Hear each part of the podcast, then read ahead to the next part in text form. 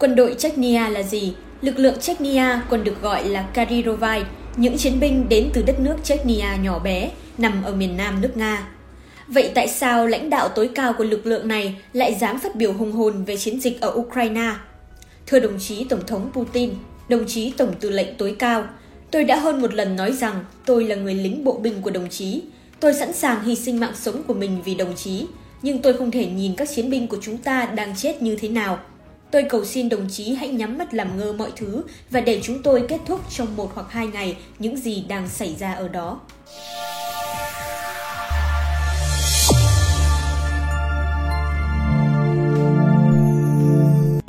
Nổi tiếng với sự hung dữ và tàn nhẫn cảm tử, những chiến binh này hiện là một phần của Liên bang Nga. Nhà lãnh đạo Chechnya Ramzan Kadyrov là người ủng hộ Điện Kremlin, tự gọi mình là lính bộ binh của Nga. Họ là một trong những lực lượng du kích hiệu quả và nguy hiểm nhất thế giới. Nhà lãnh đạo Chechnya tuyên bố nếu Tổng thống Nga Vladimir Putin muốn kết thúc nhanh chóng chiến dịch quân sự của đất nước ở Ukraine, ông nên cho quân Chechnya tiến hành đánh chiếm các thành phố lớn của quốc gia Đông Âu này. Ramzan là con trai của Karpat Adorov, người từng là tổng thống thứ nhất của Cộng hòa Chechnya bắt đầu từ năm 2003 sau khi chiến tranh Chechnya lần thứ hai với Liên Xô. Năm 2007, Ahmad Kadyrov bị giết trong một vụ đánh bom và Tổng thống Nga Vladimir Putin đã bổ nhiệm con trai Ramzan Kadyrov lên làm người kế nhiệm và ông đã điều hành đất nước kể từ đó. Chiến tranh Chechnya lần thứ hai Người Chechnya là một trong nhiều nhóm dân tộc đã có nguồn gốc từ các vùng cao phía Bắc trong hàng nghìn năm. Mặc dù sự hiện diện của họ có thể đã bắt nguồn từ nhiều thế kỷ trước, nhưng phần lớn lịch sử gần đây của họ đã xác định bởi sự khát vọng độc lập và tự chủ. Năm 1917, các nhóm dân tộc khác nhau, đa số là người Hồi giáo, tuyên bố độc lập khỏi Nga và được các cường quốc toàn cầu khác nhau công nhận là những cư dân núi thống nhất của Bắc Caucasus. Cuối cùng, Cộng hòa xã hội chủ nghĩa Xô Viết tự trị Checheno-Igus được thành lập. Tuy nhiên, một nhóm người đã ly khai chống lại Liên Xô. Để giải quyết tình trạng phản đối này, Joseph Stalin quyết định người Chechnya sẽ phải rời khỏi khu vực và bị trục xuất đến Siberia. Nhiều năm sau, dưới sự lãnh đạo của Nikita Khrushchev, người Chechnya được phép trở về quê hương. Năm 1991, Cộng hòa Chechnya được thành lập sau khi Liên Xô sụp đổ và nhiều người đã chiến đấu vì nền độc lập của họ. Cộng hòa Chechnya đánh bại các lực lượng của Nga, do đó đã giành được độc lập trên thực tế vào năm 1995. Việc Chechnya, nước Cộng hòa thuộc Nga, đòi ly khai là vấn đề khiến Moscow đau đầu nhất thời kỳ hậu Xô Viết. So với diện tích khổng lồ của Nga, Chechnya chỉ là một vùng đất nhỏ bé với dân số hơn một triệu người. Tuy nhiên, nếu Chechnya thực sự độc lập khỏi Nga, làn sóng đòi ly khai có thể xuất hiện ở nhiều vùng lãnh thổ khác mà Moscow không thể kiểm soát. Tháng 12 năm 1994, bất chấp nhiều cảnh báo từ Nga, Yokha Dudayev, lãnh đạo lực lượng ly khai Chechnya, đơn phương tuyên bố Chechnya độc lập, thành lập Cộng hòa Chechen tự xưng. Dưới sự lãnh đạo của cựu Tổng thống Boris Yeltsin, quân đội Nga tấn công phe ly khai ở Chechnya nhưng không giành thắng lợi. Trong chiến tranh Chechnya lần thứ nhất, quân đội Nga hứng tổn thất nặng nề với hơn 3.800 binh sĩ thiệt mạng.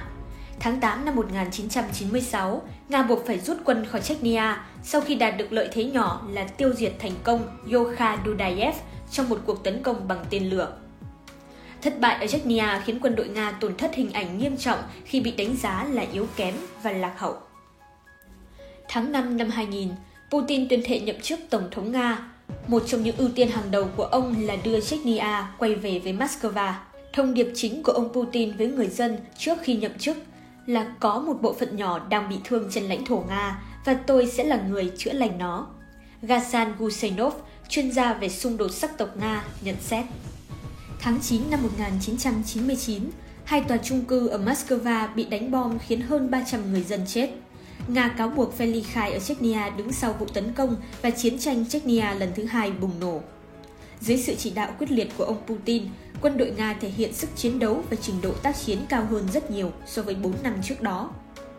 Vây hãm, dồn ép kết hợp với hỏa lực từ khí tài hiện đại là chiến thuật chính được Nga sử dụng trong chiến tranh lần hai ở Chechnya.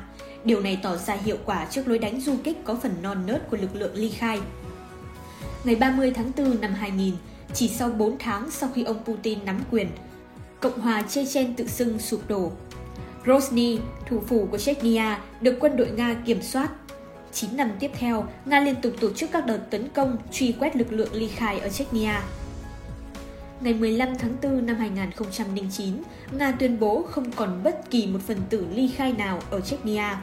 Thành công ở Chechnya giúp quân đội Nga khôi phục lại vị thế trên trường quốc tế và ông Putin khẳng định tài năng lãnh đạo, nhận được sự ủng hộ lớn từ người dân. Quân đội Chechnya mạnh như thế nào? Phương Tây coi lực lượng Hồi giáo người Chechnya là vũ khí quan trọng của Tổng thống Nga. Quân đội từ phe nổi dậy trở thành đồng minh Chechnya cho biết đã triển khai ít nhất 12.000 binh sĩ Chechnya ở Ukraine để hỗ trợ chiến dịch quân sự của Nga tại Ukraine. Thủ lĩnh Kadyrov đã từng triển khai lực lượng của mình ở nước ngoài để hỗ trợ các hoạt động quân sự của Điện Kremlin trước đây ở Syria và Georgia. Lực lượng Chechnya có nhiều kinh nghiệm trong tác chiến đô thị, một khía cạnh có thể giúp quân đội Nga chiếm thủ đô cũng như các địa điểm quan trọng khác của Ukraine. Trong một thông cáo báo chí của Bộ Quốc phòng Nga cho hay, người Chechnya đang hoàn thành nhiệm vụ của họ ở khu vực Kiev và các thành phố khác. Về phần mình, thủ lĩnh Kadyrov đã đảm bảo rằng tiểu đoàn của ông không nằm chiến đấu chống lại Ukraine hay người dân Ukraine. Lập trường của chúng tôi là đảm bảo an ninh cho nhà nước và người dân của chúng tôi, và chúng tôi không muốn họ tấn công Nga bằng cách sử dụng Ukraine, nhà lãnh đạo Chechnya và bạn thân của ông Putin nói. Kadyrov đã khuyến nghị Tổng thống Ukraine Volodymyr Zelensky gọi điện cho Putin và xin lỗi. Ông cũng chỉ ra rằng trên lãnh thổ của Ukraine có nhiều kẻ khủng bố đã sát hại phụ nữ, trẻ em và người già ở nước Cộng hòa Chechnya. Chiến binh Chechen được coi là những người lính cực kỳ cứng rắn.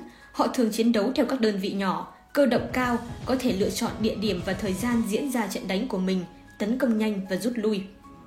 Được trang bị súng trường tấn công và lựu đạn tên lửa xuyên giáp, họ rất cẩn thận trong việc bảo tồn vũ khí và đạn dược, hiếm khi lãng phí nó vào các mục tiêu mà họ không có khả năng gây ra sát thương. Trong một khu vực ngập tràn vũ khí, họ có thể tự trang bị và trang bị tốt, đôi khi bằng cách chiếm được những thứ mà họ cần. Chiến binh Chechnya cũng là một lực lượng có kỷ luật cao, không rượu và không thuốc lá.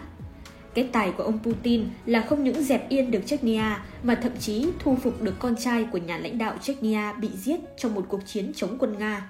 Giờ đây, các chiến binh Chechnya đã thề trung thành với nước Nga và chiến đấu vì nước Nga. Lãnh đạo Chechnya gửi lời cầu xin đáng sợ tới ông Putin về Ukraine.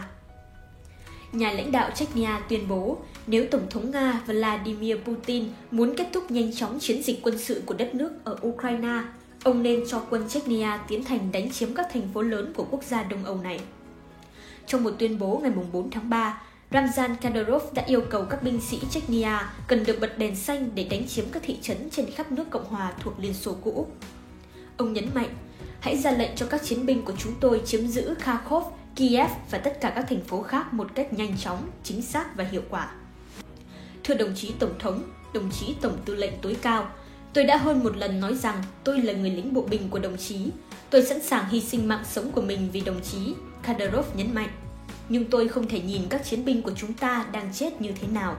Tôi xin đồng chí hãy nhắm mắt làm ngơ mọi thứ để chúng tôi kết thúc trong một hoặc hai ngày những gì đang xảy ra ở đó.